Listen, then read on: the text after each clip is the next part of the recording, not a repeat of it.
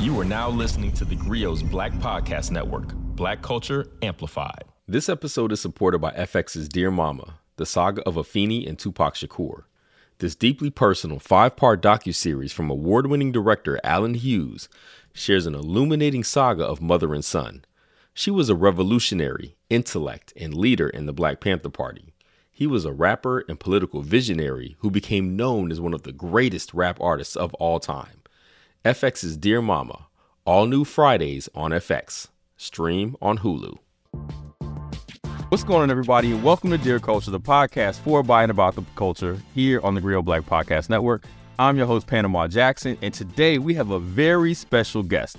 Uh, you know him from television. He has a show, United Shades of America, which has delved into all manner of shenanigans uh, in this country's ongoing race discussion. Uh, he had the all important We Need to Talk About Cosby documentary, which also delved into all kind of conversations we needed to have in this country. Uh, he has a podcast, which I love the title of this, so I want to make sure I get this right. Uh, Denzel Washington is the greatest actor of all time, period. Which you delved into movies where Denzel was it. Love that. Um, you know, you have an upcoming documentary which I cannot wait to talk about uh, from HBO, which is screening now, called A Thousand Percent Me: Growing Up Mixed. And your discourse has led to what had to be the most awkward kickback of all time with the KKK. Don't you think that by wearing the same robes that you're that it's hard to separate those two different clans? Like I have an opportunity to wear a Klansman's robe. Why? Because I'm white and I believe in the ideas, rituals, and beliefs of the Ku Klux Klan. I was raised that way. So my guest today is none other than W. Kamau Bell, comedian, writer, director, podcaster, host. How are you doing, brother? Uh, you know, just a black man trying to stay employed and feed his kids. That's what I am right here. Listen, you're doing a good job of it. And I have to ask what I think might be the most important question I will ever ask on any show I ever do for the rest of my life. Yes. How often do you get confused for Questlove? Oh my god. Here's the funny thing about it. There was a there was a time where I talked about it a lot, and then I felt like I was talking about it so much that I was probably annoying him by talking about it. So I stopped Really? talking about it. But then he said he got confused. He got started getting confused for me. And I was like, okay, so at least this is a two way street. And then I thought, well, it's probably at some point. I- Well, I'm probably big enough now, so it doesn't happen anymore. I I literally got off the plane in Sundance this year, and somebody walked up to me, grabbed a picture, and said, "Can you sign this?" And I said, "Wait, who am I?" They said, "Questlove." And me and my wife laughed and laughed and laughed. So no, it is, it is, it is. And then I, you know, and he, you know, he was at Sundance at the time. We didn't see each other, Right. but like if he's if he's actually in the vicinity of where I am, then it's going to happen like fifty percent of the time people recognize me. If he's not in the, if I'm in a place where people think he might be, like like right now I'm in New York City, it's going to happen. Like one out of ten people are going to think I'm. But yeah, it, it is a regular occurrence, and even and sometimes I pull up pictures like I'm a lot more gray than he is. He's got a fuller beard. He's actually his hair game is really on. He's got like some sort of like some some dreads or something going. Doesn't matter. I mean, y'all are two tall black dudes, man, with big hair. Like it's nobody And- ever and- and nobody ever asked me if I'm Questlove.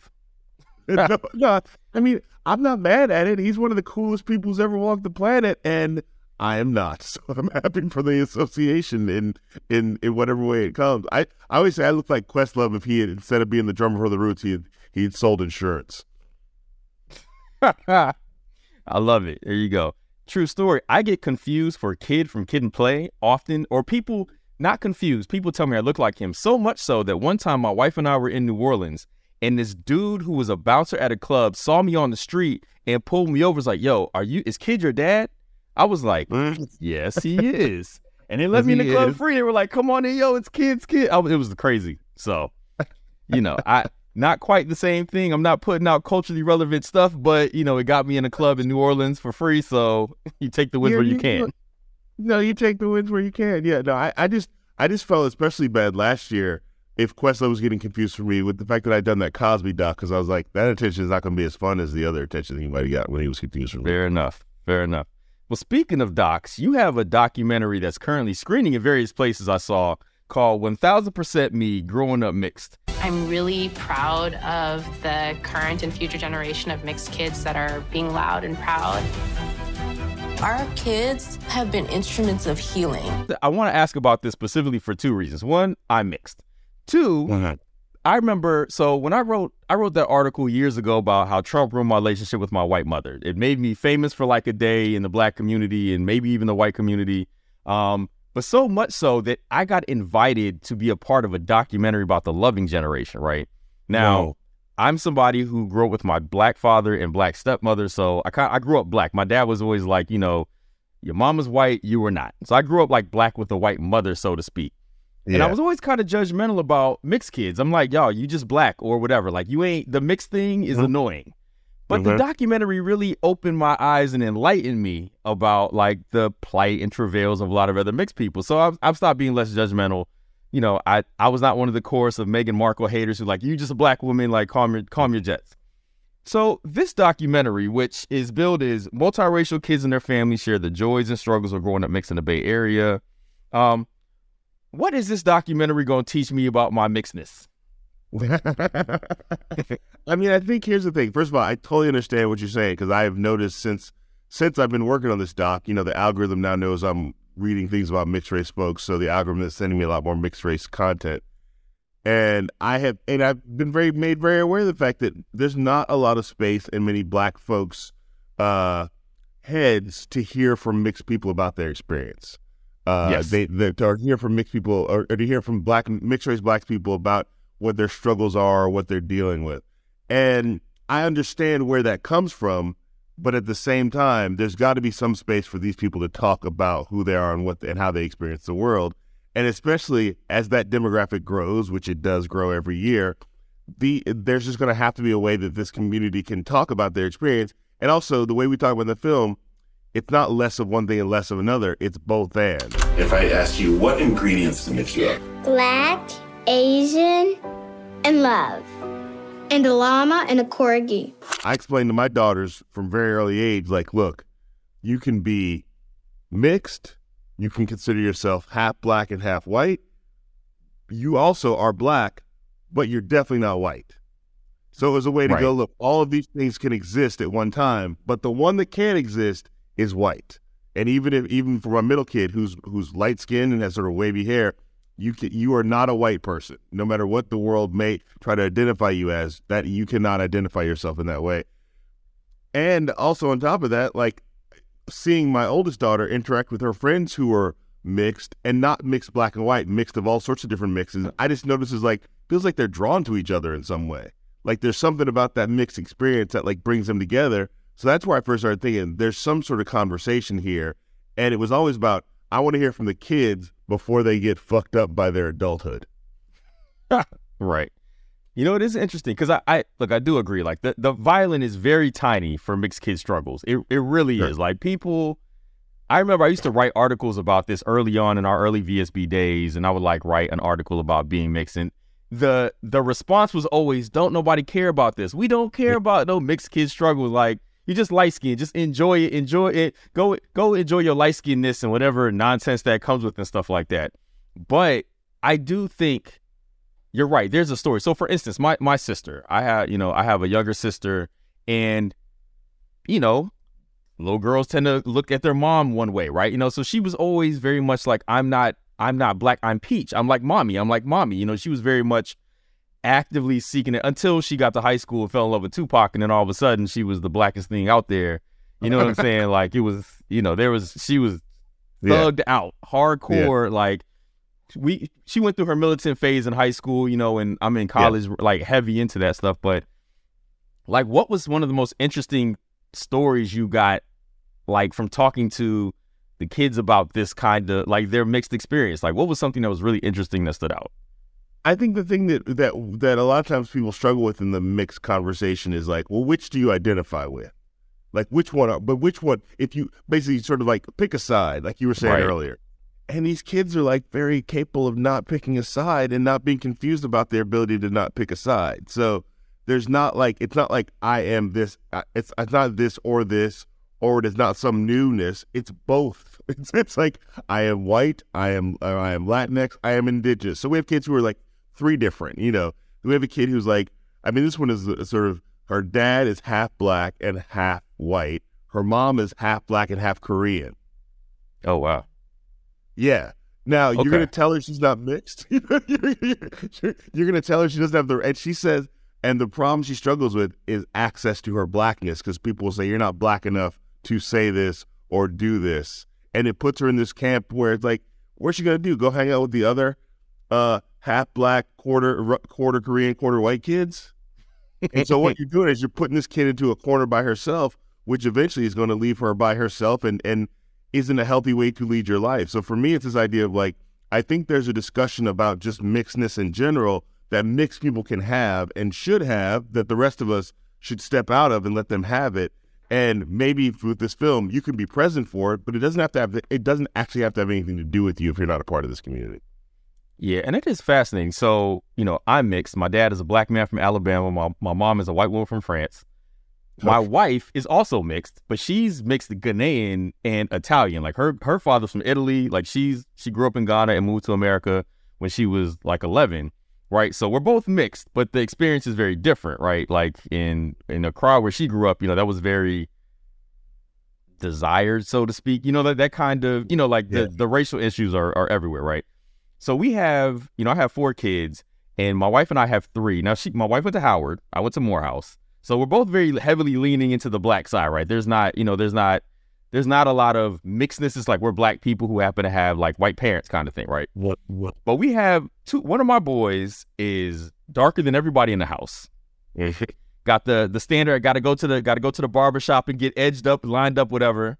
Two of my kids though are very light skinned, wavy hair boys, right? So I imagine the conversations that they're gonna have when they get older are gonna be like, "What are you like? Wait, your What- parents are black, like that kind of thing," and it's gonna open up all kind of combos. But it's also fascinating to kind of look at them because we raised them black, right? They don't have any questions about it, like they know that they're black. But I know it's coming, so Mhm.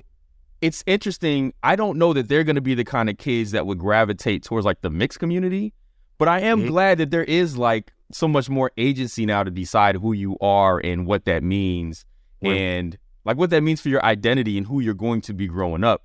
You know, because I when I was younger, that just was it wasn't an option. Now, granted, I was in Alabama. Nobody, you black, Yeah. white, or It's, Hate and to say a lot this. of it's generational too. Like there's not there was a, you know when I was a kid it was biracial, but I don't know if I knew any biracial kids because nobody was identifying themselves that way. right, right. Know? Fascinating. I love I, I love these conversations. All right, we're gonna take a quick break here. We come right back with Kamau Bell talking about a thousand percent me growing up mixed here on Dear Culture. All right, we're back here on Dear Culture. I'm with W. Kamau Bell. We're talking about a documentary he has called A Thousand Percent Me, Growing Up Mixed. As somebody who's delving into this, what are the the conversations that you see that are happening constantly that are we just can't run away from anymore? I mean, I, I like. Here's the thing. I understand. Like recently, a couple weeks ago. Again, the algorithm is sending me things about mixedness. There was a whole thing. Remember, I'm sure you must have talked about this at some point. But Logic did his cover of uh, uh yes. Uh, today was a good day. Just waking up in the morning, gotta thank God. I don't know, but today seems kinda odd. They parking good for the day. dog, And and in it, he, he you know he's doing a cover, so he drops the he drops the n bomb, and uh and uh, there was all this talk about it. Can he is he is he black enough to do that? Is he black enough to do that? That's its own discussion. I'm I'm gonna let Right. uh, people have that discussion. But I saw a segment from the Joe Budden podcast where they were talking about Logic, and Joe Budden that's one of his Hates hobbies logic. hating on logic, and he admits it's one of his hobbies. But Melyssa Ford was on there just talking about it, and she's mixed. I didn't know she was mixed until this conversation came up, and she explicitly talks about like nobody wants to hear me talk about what it is to be mixed. Black people don't have any space for this, and sort of so therefore I don't talk about it. And with and the funny thing about the Joe Budden podcast me is like they will talk about anything, but the whole room got uncomfortable. Sort of like how do we talk about the mixed race experience? I feel like it is in the black community, it is still one of those, it's one of those other third rail conversations where it's like, if we look like we're, it feels like if we're making space for the mixed race conversa- uh, conversation, we're making space for whiteness. And the last Yeah. thing we want to do in the black community is make more space for whiteness. And to me, that's just proof that white supremacy is doing its job to fuck us up. That we can't, we can't talk about ourselves amongst ourselves without being trying to be aware of what whiteness is doing in that conversation. When it's like, when meanwhile there's mixed people going like, I don't know where to talk about my experience.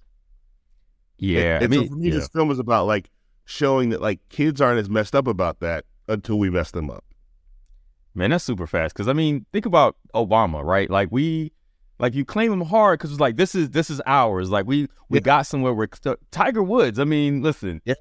we'll take Tiger as long as long as Tiger ain't go. You know, we accepted Tiger. We like had like, and I get it. We had the problem of like, what, Asian. Wait a minute, bro. Like, you know, Right. Like I think Obama kind of learned from Tiger, and on the census he had the option to pick mix, and Obama said black, black, black, black, black, black, black, black, black, because he understood that like black people need to need to see me claim my blackness. They don't want to see me claim my white mom, even though I was closer with my white mom than I was with my black dad, my Kenyan dad. So I think that like the idea being that like I'm aware that this stuff is complicated, but the way we make it less complicated is by creating more space for the conversation.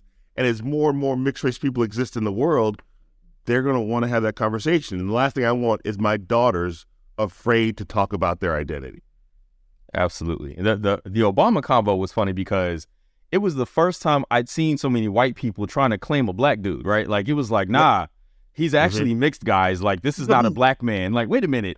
Y'all created the one drop rule. Like we we over here abiding by the rules, dealing with all the white supremacy and all that comes with it. And now you want to change the rules because we got a presidential candidate that all of a sudden he's if he's not black, then who is? But right? I like him so much. I think he, I, I like him so much. He's got. I'm going to claim his. I'm going to claim his whiteness because I like him that much. Yeah. hilarious, that- hilarious. That- and Obama was savvy in that and was like, you can claim me, but watch who I claim. Yeah, I, I love it. I love I love the fact that that's a conversation that is something that that I I look forward to seeing the doc. I have not seen it yet, but as you know, as a mixed person who, like I said, I've learned that you know everybody's experience is different, and that my vantage point may it's not it's not necessarily outdated, but it's it's just limiting, right? Like I'm not gonna force everybody to conform to the way that I view my own upbringing and all that other stuff. So I look forward to seeing it because I'm genuinely curious about what it's like to see people who aren't encumbered by all the other crap. Like again, I went to high school in Alabama, right? Ain't no choices. You know, like so there's it's just a different way of looking at it and you know, even watching my own kids, how that will inform them. Um so Well, I yeah, look and I- forward to it. Yeah. Yeah, and I- and you know, let me be clear. Like this is it, two of three of my, my all three of my kids are in it. My daughters, but two of them talk in it. And my one, my middle kid is super light skinned with wavy hair, sort of has like what we call Moana hair. My oldest kid and my youngest kid are look like the classic Cheerio commercial mixed race kids, like the the giant brown, light brown afro with the caramel colored skin.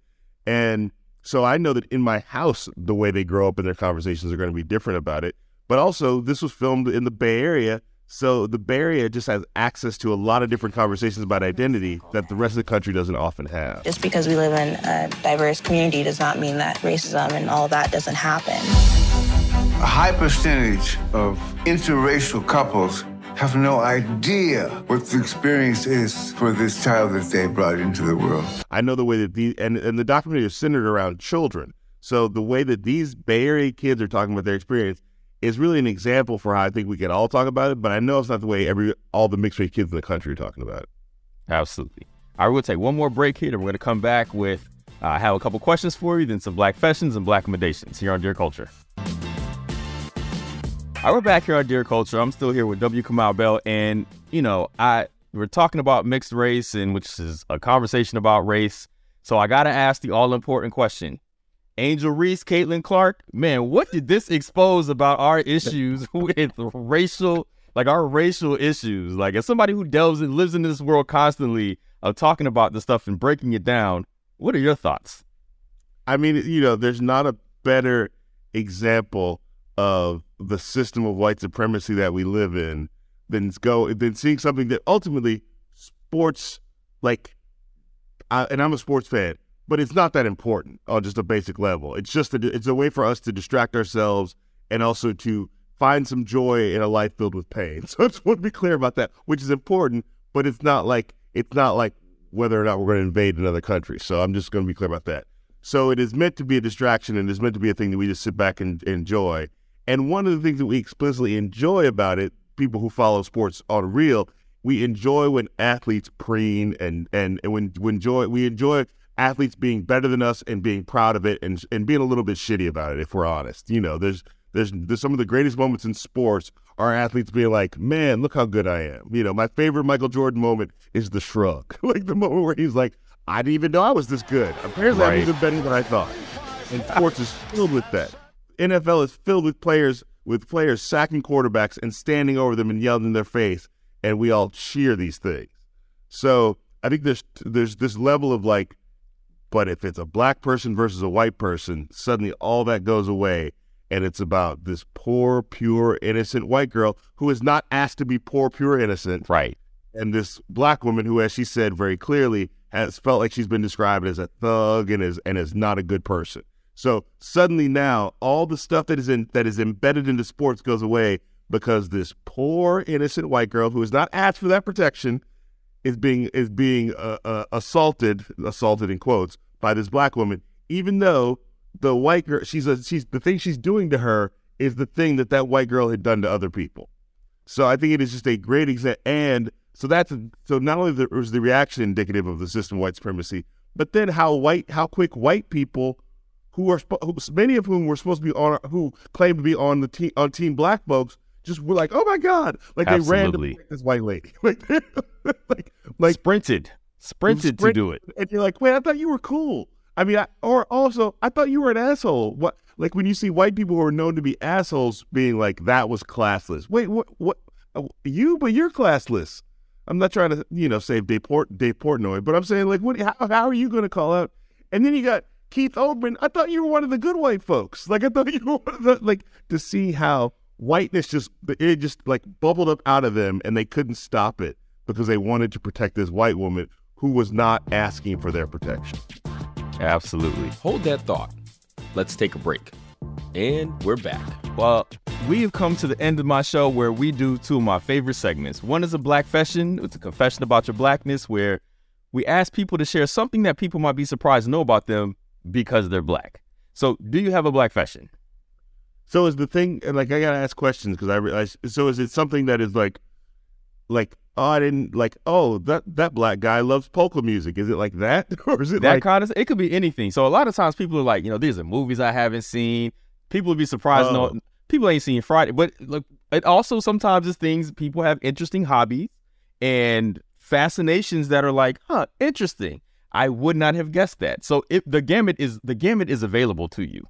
I think because people see my blackness in some sort of like he's not he's not the he's not the he's not black. Like again it's like you I felt like I was like an honorary mixed person because I was like black but not doing my blackness right. You know like I was like you know I was, I was called you know I, I was called an Oreo at various points in my life maybe even recently. I just turned off the comments. But uh but so I think uh, for me it's like I was my mom has I've celebrated Kwanzaa my entire life like my mom has been so we've been celebrating Kwanzaa since I was a little kid. Like there are literal pictures that say Christmas tree, and then the day after Christmas, it says underneath Kwanzaa bush. Like so for me, Kwanzaa was like a thing that only. And when I was celebrating, I felt like we were the only house in the neighborhood that celebrated it. Like there was, I was not to like, say that could be true. That could very yeah, no, well be true. like there wasn't like a community Kwanzaa celebration in Mattapan, Boston, uh, when we were celebrating Kwanzaa. So for me, I feel like that gives me a level of blackness that black people who think I'm not black enough. I'm like, you, you, are, you, you don't, you don't have. I got this punch on my black card that you don't have. That's like I Yeah. have. I, I've been celebrating blackness since before mainstream America and even mainstream Black America knew. Uh, I've been celebrating Kwanzaa since before mainstream Black America knew what Kwanzaa was. Which you're absolutely right because I think everybody's kind of on board with Kwanzaa now in a way that's kind of surprising. Like, really? Because I remember when we all like clown Kwanzaa like nonstop. Like we were 100% out on Kwanzaa. Uh, that's see, that's good. That's that's good stuff because I didn't know that, and honestly, I think people might be surprised by that. So, boom. Yeah, I, I Good just, job. I I've, you know, everything else I've already said. Like, I didn't grow up like listening to hip hop. Even though I'm the same age as hip hop, I did not grow up listening to hip hop the way that black people. But I've already, I've talked about that. That's the, I feel like I've given away all my black confessions. You I built my career on on being black in ways that people don't expect. Awesome. All right. Well, we also like to palate cleanse on occasion with a black Oh, here's recommendation, another one. right? Here's another one. Oh, Just go. What you got? Music. This is a black. Fa- I just feel like this. I'm thinking. Now I'm thinking about. Uh, uh, one of the first concerts I ever went to was a Tom Petty concert.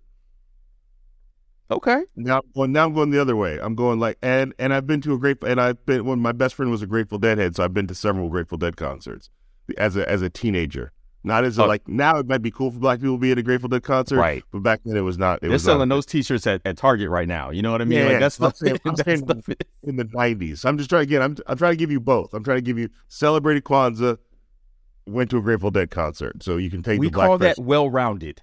Well-rounded. We that well-rounded. Because I used to listen to Motley Crue. In middle school, I was a Motley Crue dude. Like Motley Crue and Skid Yeah. Row and all that. Those are my bands. Yeah. hundred percent.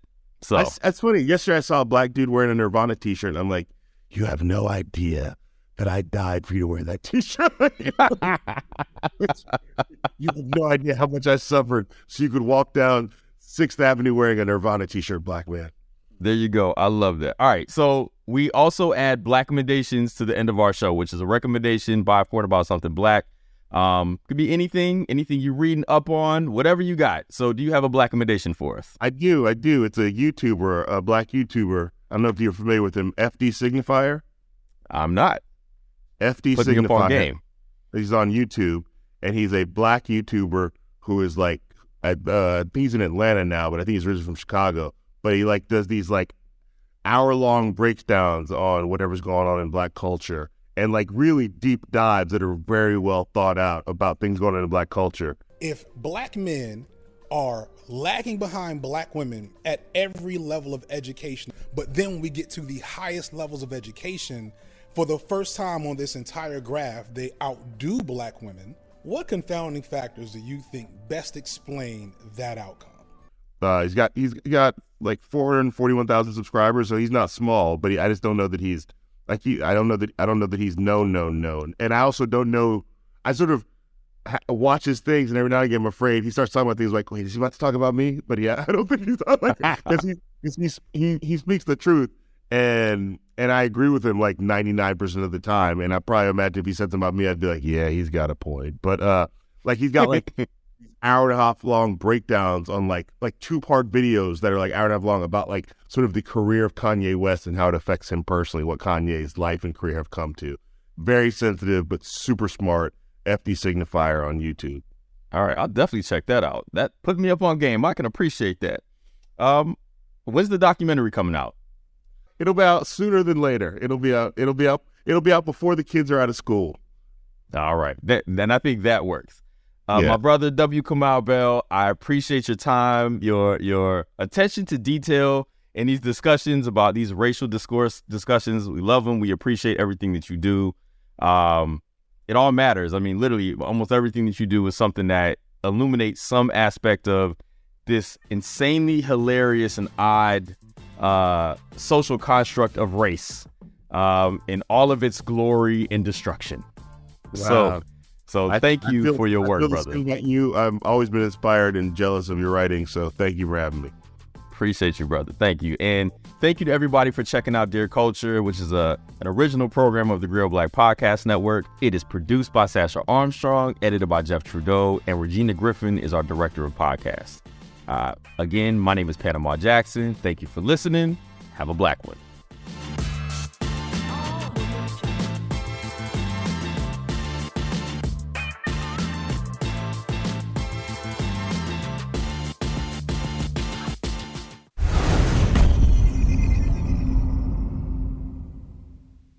Started this podcast to talk about not just what Black writers write about, but how. Well, personally, it's on my bucket list to have one of my books banned. I know that's probably bad, but I think Ooh, spicy. They were yelling N word, go home. And I was looking around for the N word because I knew it couldn't be me because I was a queen. But I'm telling people to quit this mentality of identifying ourselves by our work, to start to live our lives, and to redefine the whole concept of how we work and where we work and why we work in the first place. My, my biggest strength throughout throughout my career has been having incredible mentors and specifically black women. You know, I've been writing poetry since I was like eight. You know, I've been reading Langston Hughes and James Baldwin and Maya Angelou and so forth and so on since I was like a little kid. like the banjo was blackity black, right? Mm-hmm. For many, many, many years. Everybody knew. Because sometimes I'm just doing some Sam that because I just want to do it. An honor to be here. Thank you for doing the work that you're doing. Keep shining bright. And we and, and like you said, we gonna keep writing black. As always, you can find us on the Grio app or wherever you find your podcasts.